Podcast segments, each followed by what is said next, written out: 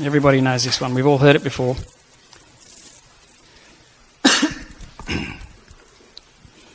you know, whenever something is being birthed, it, in its very foundations, you create this, thing called culture. It happens in families. When we get married, me and my wife created a culture within our marriage. When we had children, we created a culture within our family. When we uh, create a business, an organisation, a church, one of the very first things that we do, and quite often it's done very unconsciously, we create this thing called culture. And I want to talk a little bit this morning just about that whole aspect of, of, of culture. And have a bit of a look at the kind of culture that Jesus had when he dealt with people. I've said this before, I'll say it again. Some of you might not have heard it. The church doesn't exist because of man's great faith in God. The church exists because of God's great faith in man. Amen? The initial 12 guys that he chose weren't the smartest, they weren't the wisest, they weren't the most biblical scholars. They were southern Galilean hillbilly type people from the back hills. I don't know where the back hills are here of Lismore, so I'm not going to dare cast anything upon any group of people that may be present. But they were that kind of people, you know what I'm saying? And just like, like Chris was saying, that Jesus did a lot of things that were outside their mentality, a lot of things that were not expected. When these guys had been sitting back for years and reading about the Messiah to come, and then when he came, there's a lot of stuff about Jesus that was outside their realm of understanding. It was even outside the realm of John the Baptist's understanding. So much so that when he was in prison, the Bible says he heard the works of Jesus, the miracles, the healings, the signs and wonders, and John the Baptist grabbed his couple of his disciples to the prison gate and said to them, Can you go and find Jesus and ask him, Are you actually the Messiah? Or should we wait for someone else? Because what I'm hearing you doing is outside the realm of what I thought the Messiah would be like. So even John the Baptist had his box blown open when Jesus came along. And I don't know about you, but I, I gave my heart to Christ when I was 19. I'm 42 now. 42 now. And I feel like every time I think I know God, He does something. Like I'm, I'm almost at a point now I don't ask God to answer questions because He answers one question and opens up five more that I don't understand. It's like, when does this end, God? When can I actually know you to the point where I don't have to, you know, subconsciously maybe I don't want to depend on him anymore. I want to know how everything works so well that I can just do it myself. But the point is that when Jesus came, he changed culture. The first thing he did was he rattled their culture. Some of the things that these people had ingrained into them as to what the Messiah would look like, who he would be, and so on. So culture is a very important thing, and I think it's important here as we're establishing a new entity, a new church, uh, to have a think about this issue of culture. What is the culture that people step into when they walk in the doors of this particular group of believers, what are they encountering? Now keep in mind also that the church exists, its primary mission is the primary mission of the Father, and that is to seek and save that which is lost. To seek and save that which is lost. There is a world of people out there. The Bible says in John 3:16, "For God so loved who? The world." That's not just us sitting in here. That's the people out here in the swim, the people at the front desk, the people that are actually sitting at a pub right now. I, I, I, uh, I actually work in a bottle shop. I manage a bottle shop. And uh, nine o'clock in the morning, I've got people lined up out the front just waiting for the doors to open so that they can come on in and, and deaden the pain or take their medication, as they would put it. It's sad, but people are out there doing it. All these people are included in that phrase, the world. God so loved the world that he gave his only son, and whosoever should believe in him should not perish but have everlasting life. Whosoever believes in him. It doesn't matter who they are. If a prostitute believes in Christ, she can be saved. If a drug addict believes in Christ, he can be saved. Yeah? If a religious person brought up in the church who has a head knowledge of God but is never connected in their heart calls upon the name of Jesus, they can be saved. Okay? Salvation is there for all people. In Luke chapter 19, we've got this story. I won't go through and read the whole thing, but it's the story of Zacchaeus. And it goes something like this. Zacchaeus was a, what we know is that Zacchaeus was a short fella. He wasn't really big. Uh, we know Zacchaeus was pretty well off. The Bible says he was a rich man. So he had a lot of coin, a lot of money at his disposal. We also know that he was a chief tax collector. He wasn't, he wasn't one of the guys that went out and got the taxes from the people.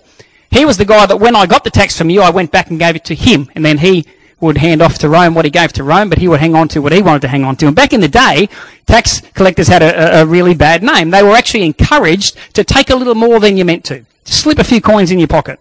And then when you've slipped a few coins in your pocket, bring to me, Zacchaeus, and I'll slip a few coins in my pocket, and then I'll send the rest off. And it's a lucrative sort of a business, and, and apparently that was it was a contract business. So every five years, the contracts would be up for sale. Roman government would sell the contracts. Who wants to be the, the next chief tax collector and basically start his tax collecting business? And it would go to the highest bidder. So the Romans were smart, and they were taking a lot of money out of these people. The interesting thing about Zacchaeus, though, is most of these chief tax collectors, the chief tax collectors, were Romans. Zacchaeus is a very, very few minority. The only one we know of, even looking outside of the Bible, looking at ancient history, he's the only one we know of that was a Jew. It was a job of Romans. Somehow Zacchaeus had got this job, okay, and it probably had to do with the size of the region and the importance of where he was. But the point is this. He's a rich man. He's a short man. He's hated by the Jews because he's pilfering money off his own people. He's robbing from his own family. He's robbing from his own race. He's hated by the Romans simply because he's a Jew. They're using him as a puppet to take money out of his own people. So here's a guy that has nobody over here that likes him. He's got nobody over here that likes him. He's got nobody over here that likes him. He doesn't really fit anywhere. Zacchaeus doesn't have a place of belonging. Now, normally, if you're in a big crowd and Jesus would come along, you would think that a rich person can always find somebody in the crowd to step aside for them. Money talks, doesn't it?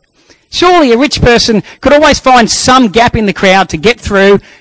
Hey, Jesus, but even with his wealth and his money, he still couldn't get anyone to step aside. I mean, that's, that's painting a picture of a very, very outcast sort of a human being. A guy that has no place to call his own, no people to call his own. A guy that just does not belong.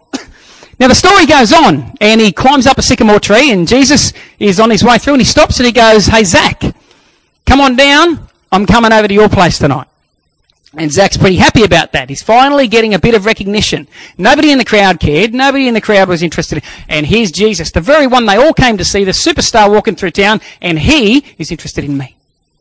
So Zacchaeus comes on down, grabs Jesus. I'm sure that he would probably walk through that crowd with his chest out, like, hey, look at me now. Look who's with me. You didn't want to let me see him. Guess what? I'm not just seeing him. He's staying in my house.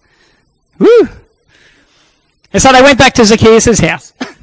And then the Bible says that Zacchaeus stood up and he said to the Lord, Look, Lord, I give half of my goods to the poor. And if I've taken anything from anyone by false accusation, I restore fourfold.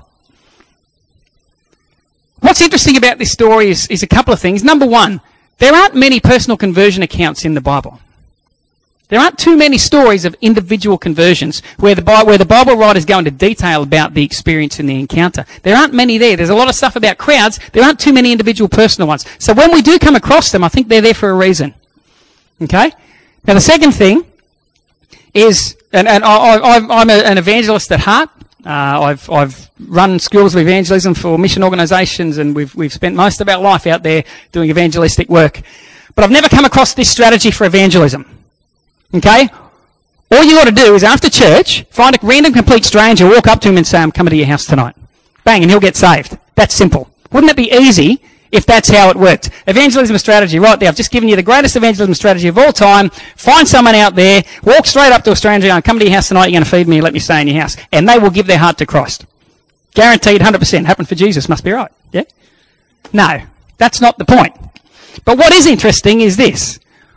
What did Jesus do to get this guy to the point where he opened up his heart? Not just to go, yeah, Jesus, I think I'll, I might want to follow you, or yeah, Jesus, I'm interested in you now because I wasn't before. This guy stood up and publicly confessed in front of not only Jesus, but there would have been a crowd of people around as well. You can guarantee there were other people in the room with him. There would have been people hanging around outside, probably sticking their heads in windows. If you've ever been to a, a, an Asian country, um, when something's going on in a house, everybody hangs around, don't they? It's not just you can't you can't get space and quiet. I remember uh, we were were working in a little uh, village in central India, uh, called Kamptee. It was a, a, military base, and there was a lot of a lot of stuff that was going on in there from the military towards the village children that wasn't real good. So anyway, we got invited in there by this guy to come and do a few meetings, and, and it was just meant to be one or two meetings. Cut a long story short, it ran into about two or three weeks worth of meetings. God turned up, people started getting healed, signs, wonders, miracles. It was like being in the book of Acts. It had nothing to do with us, and we had no control over it. But what was interesting was as as God began to do things, people weren't interested when we first went there because it was actually a Catholic uh, colony. So they'd heard a bit about Jesus, and, and, and so another person coming in talking about Jesus wasn't a big deal. But I'll tell you what, when we saw the first healing the next night, we actually had to move to another place, and we had people leaning in windows because they don't have glass windows like us. We slide just a big hole in the side. They're leaning in windows and leaning in. People are, are, are pushing. Like crowds get massive, and I can imagine that there would have been a lot of people here. Something happened in Zacchaeus' heart where, in the midst of that sort of crowd, he stood up and publicly confessed, "Lord, if I've ripped anybody off." Now I think deep down inside he was he was given a 98% truth. If I've ripped anyone off, Lord. I don't think you know you have, Zach. But anyway, if you've ripped anyone off, that's enough. That's basically a confession. If I've ripped anyone off, not only am I going to pay them back, but I'm going to pay them back well and truly above what I'm expected to. According to the Mosaic law, he only had to give back what he took plus about 20%. That's the legalistic requirement. Something happened in his heart where he said, forget that. I'm going to give back fourfold. Man, I just want to make everything right. Something radical happened inside of his heart. It wasn't anything Jesus said. Because that's not recorded here. The only thing we know out of this story is that Jesus made Zacchaeus feel like he belonged.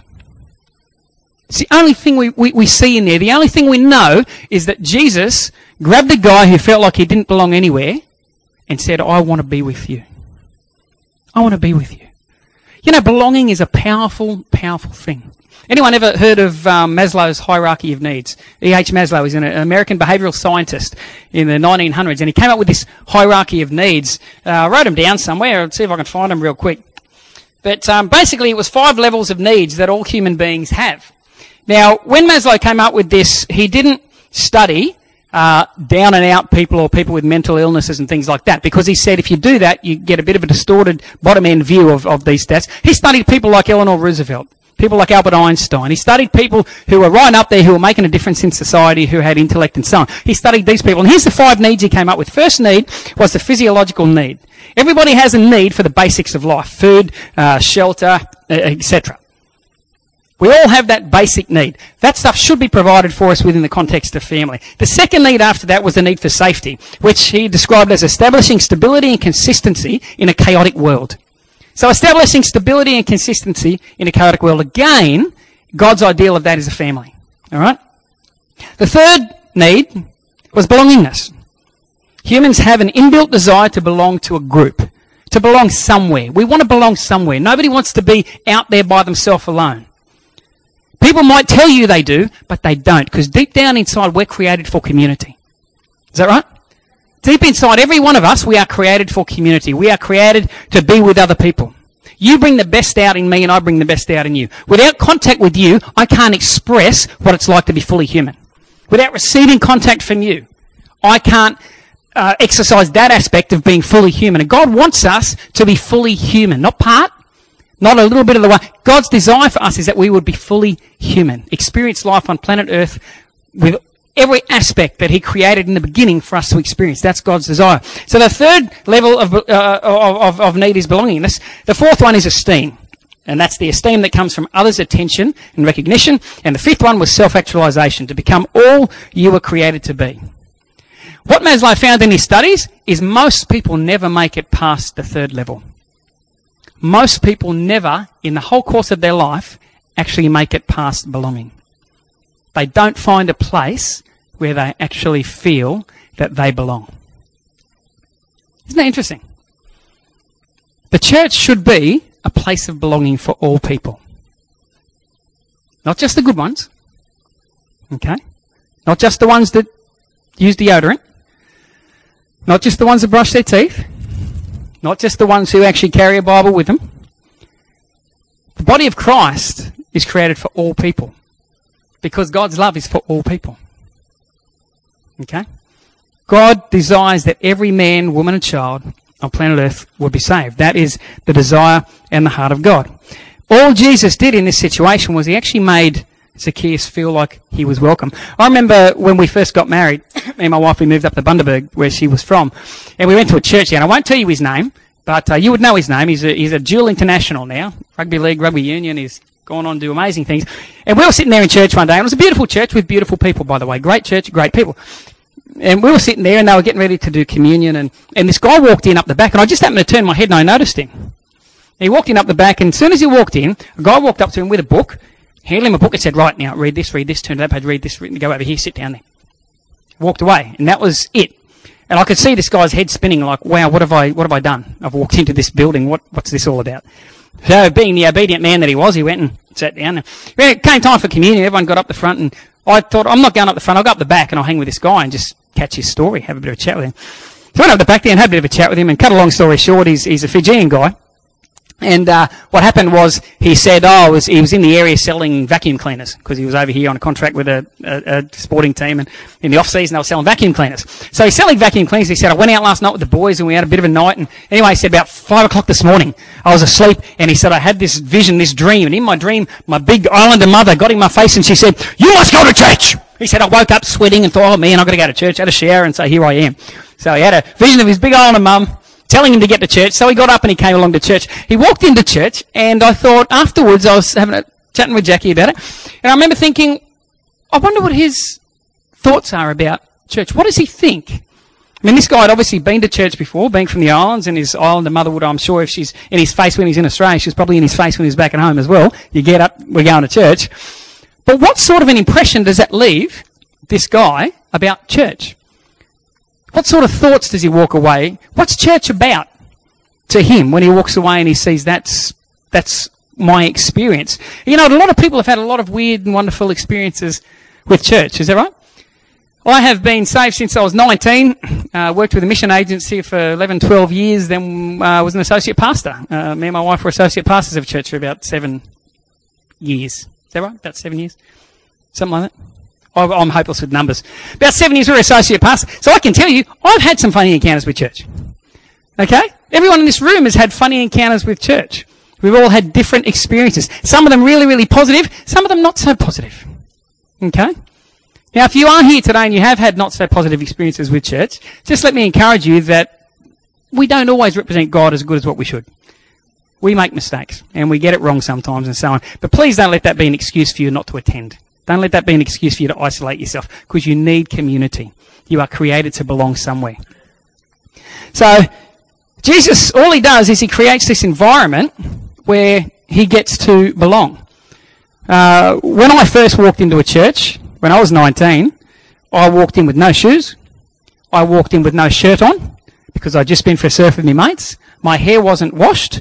I didn't know what deodorant was till I met my wife. She introduced me to this beautiful thing. You spray and you smell really pretty. So, uh, I didn't know any of that stuff. And I'll guarantee this too. I was not a very personable sort of person, so I probably ignored people. And I'll guarantee I sat in somebody's seat. That's the worst thing you can do in church. You don't walk into church and sit in somebody's seat. That'll cause an uprising right there. And I'll guarantee that I did. But you know what? The people in this little uniting church that I first walked into, they were so lovely. They were all about the youngest. I think the, the, the, the youngest person in kids' church was about seventy-five. Okay, they were really, really. But you know what? I don't know how they did it. They made me feel like I was welcome. They made me feel like I belonged. I didn't have to do anything to be a part of their little group. I didn't have to change. I didn't, they just accepted me, warts and all, for who I was. And I've never forgot that group of people. I still bump into some of those people every now and then. They're still walking around the area, um, yeah, with these things, but they're still getting around and so on. But the point is they made me feel like I belonged. They made me feel like church was a place where I should be. And that's what Jesus did. Ever, ever wonder, uh, uh, Jesus seemed to have this natural ability. You've ever heard the saying, I don't want to go to church because the roof might cave in? I've got family members that say that to me. Uncles and that have said, oh, if I walked into the church, the roof would cave in. You know? Um, I don't think it would, actually. I've seen people walk into churches before. I've never seen a roof collapse on people, but somehow in people's mentalities, they feel like if I walked into a church, the roof would cave in on me. And like I said, I've had family members say that and so on. But Jesus had this amazing ability whereby prostitutes and alcoholics and, and, and, and tax gatherers and all the people of society that were the down and outers and the outcasts, for some strange reason, they could sit around a table with Jesus, have a glass of wine or a beer, chew on their steak or their veg meal, whatever it was that they wanted to eat. They could do that, and you know what? They must have felt comfortable in his presence because none of them had to be there. Isn't that amazing? But they felt comfortable around. There was something about the person of Jesus Christ the incarnate God, something about God Himself that people should feel like it's okay to be in His presence. It's okay to be with God. It's right to be with God. You know the people that really got Jesus goat up? It was the religious people. People with their religious pride. Who, Jesus? You're sitting with tax gatherers and sinners and alcoholics? Don't you know that lady wiping your feet with her hair? Don't you know who she is, Jesus? Oh, Jesus, we caught this woman in adultery? What are you going to do about it, Jesus? Oh, it annoys me. And you know what? They're the people that got the reactions out of Jesus. Is that right?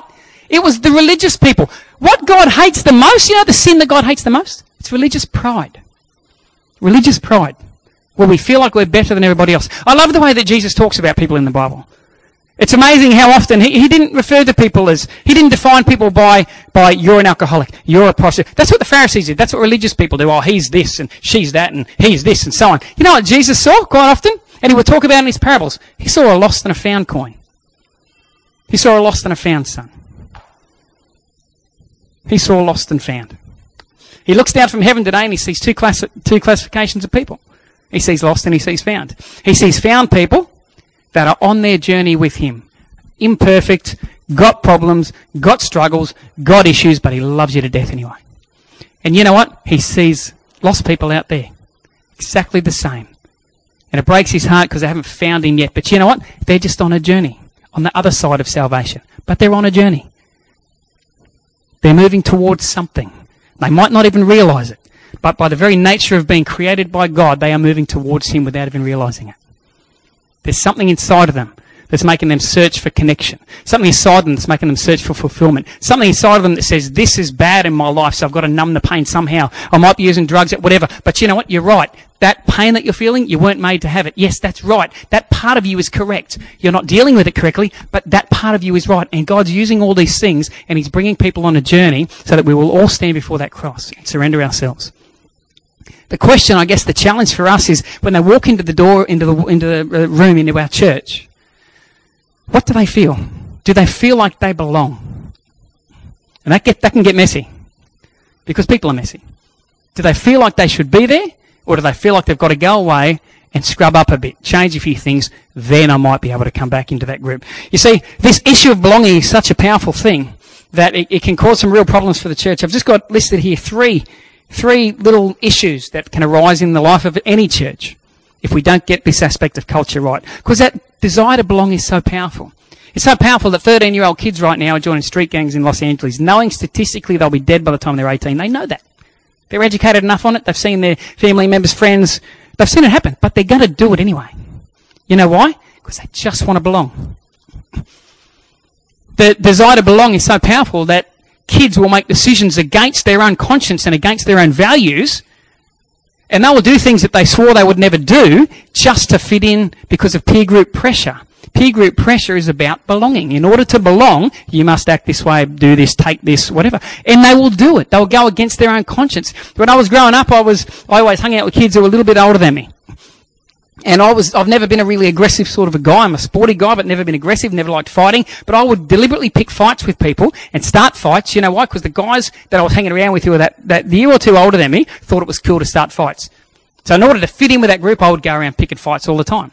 I don't know why. I was never real big, you know. Um, but I would go around, it was probably because I knew I had these guys behind me that if things got out of control, I'd, I'd come out on top. But I didn't want to do that. And you know what? Every time I'd throw a punch, something inside of me would, would cry. I'd like, it was like my heart had tears coming out of it. But I would do it anyway because I just wanted to belong. I didn't have a great family environment and I wanted to belong somewhere and I would do anything that I could to belong. Okay? The thing for the church is that that same thing can happen. People can want to fit in so badly that they'll do anything to belong to the church. And this is where we've got to get that balance and that culture right. That desire to belong, it's so strong. The first thing that it can do is it can cause pride. Our behaviour is right, your behaviour is wrong. It's a bad aspect of church culture. You know, a few years ago when we came back from India, I was in Brisbane and I was driving along uh, with a, I met a pastor up there and I was doing a little bit of work with him and we're driving past a particular denomination. As we drove past, I'd never heard of this denomination, by the way. And he pointed across to me and he said, oh, see that church over there, Alan? I said, yeah. He said, don't go near any of them. Said, oh, why? He said, well, they have parties and they drink wine. Don't go near those guys. No. They have parties, and they drink wine. Don't go near those guys. How often have you heard, don't go near those people because they believe in healing? Or don't go to those people because they speak in tongues, or don't, don't listen to them because they, they don't believe in the gifts of the Spirit, or, and, and there are so many things that we can point fingers at, and basically it's about elevating ourselves, making ourselves feel like we're just that little bit more superior than any other church or any other group of believers, and lowering the standards of, of, of, of other people. Basically, we're right and they're wrong. And we've got to be very, very careful with this desire to belong that we don't allow pride to creep into our hearts. As individual people, that can happen quite easily. We need to be aware of becoming a word that I created last night, unregeneracist. Ever heard that word? No, because it's not real. I made it up last night. Unregeneracist. I wrote down here a definition of racism, right? The Oxford definition of racism, the belief that all numbers of each race possess characteristics, abilities, or qualities specific to that race, especially so as to distinguish it as inferior or superior to another race or races. That's what racism is. Unregeneracist is sometimes the way the church is towards the unregenerate people outside the walls of the church we kind of feel like we're just that little bit better than them. And when they come on into the church, do they feel like they belong? Do they feel welcome? Or do they feel this unspoken thing that you don't quite belong here, mate? You haven't quite made it yet. You're not one of us yet. They're a member of the human race, they're one of us. They just haven't hit the cross yet. Okay? We've got to be careful when people come into our church that we have that attitude of belonging, that we create that environment where people feel like they belong. We don't want pride in our churches. We don't want pride in our group. We don't want that us and them distinction because Jesus never had that. Jesus actually had a, a better time and more productive ministry with them than he did with those that apparently knew the Bible back to front. He turned up and spent more time, did miracles, healings, all sorts of stuff, and the religiously proud people, as a matter of fact, they were so full of knowledge that the Bible says that when he came, they didn't even recognize him. Here's the guy that you've been reading about all your life. You've been studying him out for generations, and here I am. Jesus said, You search the scriptures, for in them you think you have eternal life, but they are those that speak of me, but you will not come to me that you might have life. Pride. We've got to be careful of pride, religious pride. Second thing is secret sins. People want to fit in so badly into the life of the church that they will hide stuff from you. That's not Christianity. That's not productive. That doesn't help people. I want to be your friend, warts and all. You see, when people start hiding stuff, that's when the church starts going, huh, I, I would never have seen that coming. I wouldn't believe that he would do that. How many times have we seen it? We read about it in the papers. Some minister, for example, or, or some person that you know who you thought was this, and then all of a sudden one day they've cheated on their wife. Or all of a sudden one day they've, they've, they've come out and said I'm, I'm, I'm homosexual, or they've come out and said I'm a drug addict, or I'm an alcoholic, and you've sat there going, wow, but I've sat in church with you, and I've heard you preach, I've read your books, I had no idea. I wonder sometimes whether it's that sense of belonging. If I am honest with you about my weaknesses and my faults, will I still be able to belong? Will you still let me be in your group? Will you still let me journey with you? Will you still let me come and worship Jesus? I would rather be with a group of people that are warts and all open and honest about who they are. Sometimes church can be like a masquerade party, can't it? We get to that door and we put on our best mask. Hey, praise Jesus, hallelujah. hallelujah. It's wonderful. How's your week? Oh, bless God, brother. It was fantastic. It was excellent. Hang on. This morning I had a massive argument with my wife before we got in the car. I got so mad I wanted to punch my child in the face, but instead I kicked the dog. I'll apologise when I get home. All the way here I was cursing and swearing. I raised my voice. If you, you know, I mean, these are, these are common life issues. I'm not saying everyone did that, but I'm saying I would much rather be in an environment where I can be honest with you. If you react to my honesty, I will pull back. If you don't like me being human, then don't spend time near me. Because I am incredibly human just as you are. And I think when we talk about creating culture in a church, wouldn't it be great to have that kind of culture? Because Jesus had that culture. He knew they were prostitutes, sinners. He knew all this stuff, and they knew that he knew, but somehow it worked. Somehow the connection worked and lives were changed. And we want that to be a part of the Christian culture. It needs to be a part of the Christian culture. When we lived in India, there was this chicken shop, a bakery.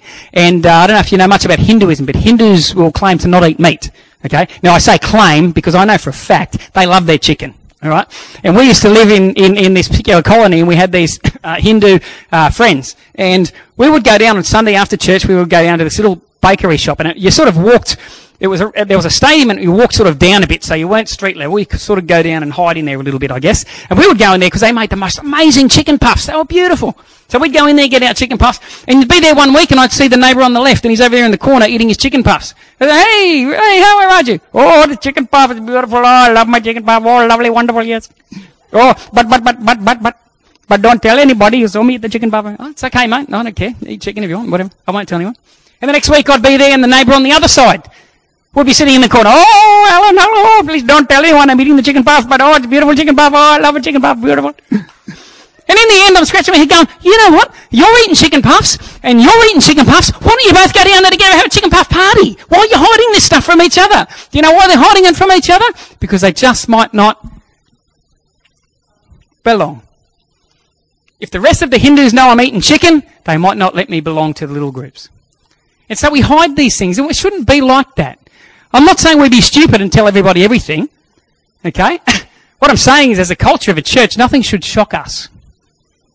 Nothing should shock us. Okay? We are not perfect. We are all on a journey. We are saved by grace through faith, not of ourselves, but of God. And let's never forget that. You know, sometimes I actually think the world needs to see us struggle. I honestly believe that. I believe sometimes my unsaved mates need to see me struggle. They need to know I struggle. Because if they see me struggle, they'll see the way I deal with the struggle and they see me come out the other end. But quite often they look at us like, you guys never have a problem. That's not true. We face the issues of life like everybody else, but we have a rock we stand on. We have a God we connect to, and we have someone that walks us through that. Okay? Finally, the end result of not creating that belonging environment is it creates false disciples. I will behave simply so I can belong. I will act and look the part just so you'll let me fit in.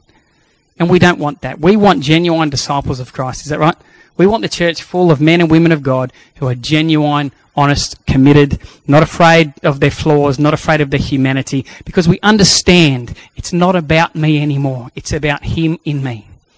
It's about God's Spirit and God's grace. I'll get the musos to come on back. a few years ago, uh, I had a friend of mine. She was in a mission agency with us. And I remember one day she was looking really down, sad. It was lunchtime. And I went over to her and I was having a chat with her. And she said to me, Look, she said, I've just got news from back home. She said, One of the guys in my church has just committed suicide. He's just taken his own life. She said it's really rocked everybody because he was the youth leader. He was running the youth group at the time. He was running discipleship groups. He was running evangelism. He was doing all the stuff and he was right up there and looked like he had it all together. And then he just ended it. That was his way of saying to the world, you know what? I don't have it all together. I've got stuff. And I don't know how to deal with the stuff. About 12 months later, I saw her in the kitchen again. And she looked down again. I went over to her again. I said, Hey, Adria, what's, what's going on? You don't look yourself. she said, You're not going to believe it. Another guy in our church has gone and done the same thing. He was another one of these guys that was right up there and had it all, you know, looked like he had it all together on the surface. Everything was great. But obviously he didn't. And that was his statement to the world. I've got pain. I'm struggling. I'm not saying it's the case, but it did get me thinking at the time, I wonder what the environment is like in that group. Do these people feel like it's okay to say, you know what, I'm actually having a struggle here? What does that mean if I say to you, I'm imperfect? What does it mean if I say, Are you going to question my faith in God? I'm not a believer in all the pat answers of Christianity. If you just go to church, pray, and read your Bible, life will be sweet. It doesn't always work like that. That's just an easy cop out for us. Because if I just say that, and then you're struggling, it's because you're not doing those three things. It's easy. I don't have to get too involved in your life. I don't have to deal too much with you. I don't have to, you know, it's, it's, it's easy. It makes me angry when I hear that. come out of the mouth of a Christian. I believe we need to go to church. I believe we need to read our Bible. I believe we need to pray. I believe in all those things. But I also believe we need connection with other people because it's through other people that I experience God. I don't know God's love until I actually experience it through a person. I don't know God's grace until I experience grace through a person. And that's how God has set up the world and that's how God has set up His church. We experience the invisible attributes of God through other human beings. That's why we've got to be connected. That's why we have to get this issue of belonging down pat, especially in the culture of a new church. It says that as Zacchaeus was trying to see the crowd in verse 3, it says he sought to see who Jesus was but could not because of the crowd. Mahatma Gandhi was asked once, What's the biggest hindrance to Christianity in India? You know what his answer was? Christians. English clergyman, what's the biggest hindrance to Christianity in India? And Gandhi, without batting an eyelid, said Christians. I'm not in the mind of Gandhi. I don't want to try to interpret exactly what he meant with that. But what, who was stopping Zacchaeus from seeing Jesus? It was the crowd of people that came to see Jesus. And quite often, it can be the church itself that stops people from seeing Christ. We don't want to be a part of that. I want to be a part of a place of belonging, a place where people feel like they can come in warts and all. I can't fix all your problems, but guess what? I can introduce you to someone who can help people on that journey. I can introduce you to the author of life. I can introduce you to the guy that died on a cross 2,000 years ago. The guy that took the pain, the shame, the, the, the rubbish, and the, the junk that's in your heart, that's in your world. Some of it you've caused yourself, some of it you haven't. But I know the guy that's taken all that 2,000 years ago and opened a way for you to be reconnected to God and become fully human again. His name's Jesus. Let's all stand together for a second. If you're here today and you do not know Jesus, you have not made that connection with Him, then I'm going to ask you at the end of the service. I don't want to embarrass you or do anything here now, but I'm going to ask you at the end of the service would you grab somebody, maybe someone that you came with, and have a chat with them? Ask them the question how, how, how can I get to know this Jesus? Who is this Jesus? And if you're here today and you do know Jesus, maybe something we've said this morning has touched a bit of a nerve there. Maybe, maybe you're still on that journey of belonging. Maybe you feel like you can't be honest about stuff. Let me encourage you, don't wait till it's too late. If you've got issues and stuff going on, grab somebody. Can you pray with me? Can I talk to you? Don't bottle stuff up on the inside. It creates a culture within your own world, it creates a culture within the church, and it debilitates the church and it debilitates your own life. Amen? Father, I just thank you, Lord, for this morning, God. And uh, Father, I've probably gone way longer than I was supposed to, but maybe I'm an hour short. I don't know. But Father, I just thank you for this morning, God. I thank you for this, these people here, God. I thank you for this church, Lord. And uh, Father, I just, Lord, we combine our faith today we believe you for big things for this place, God. We know that this community has a lot of people, a lot of people who don't belong. This community has a lot of people who are searching for a place to belong, God, a place of acceptance. We know that, Father. And God, our prayer today is that as they walk in here, they will feel that acceptance and that love. And Father, even as we walk out of here, that as individuals who are connected to you, individuals who call upon your name, individuals who know you, the Father, in our own personal world, we will create that place of belonging for those who don't know you, Father. And God, I pray as we go out from this place, that we would be that answer, Father. We would be those that the people that don't know you feel comfortable to come to, knowing that we will accept them as they are, God. Jesus' name. If anyone would like prayer this morning, we're just going to get these guys to finish off with another song. If you'd like prayer, just come on forward. Doesn't matter what it's for. We want to believe with you and pray that God will touch your heart. God will do something for you. If not, then I'm assuming what we do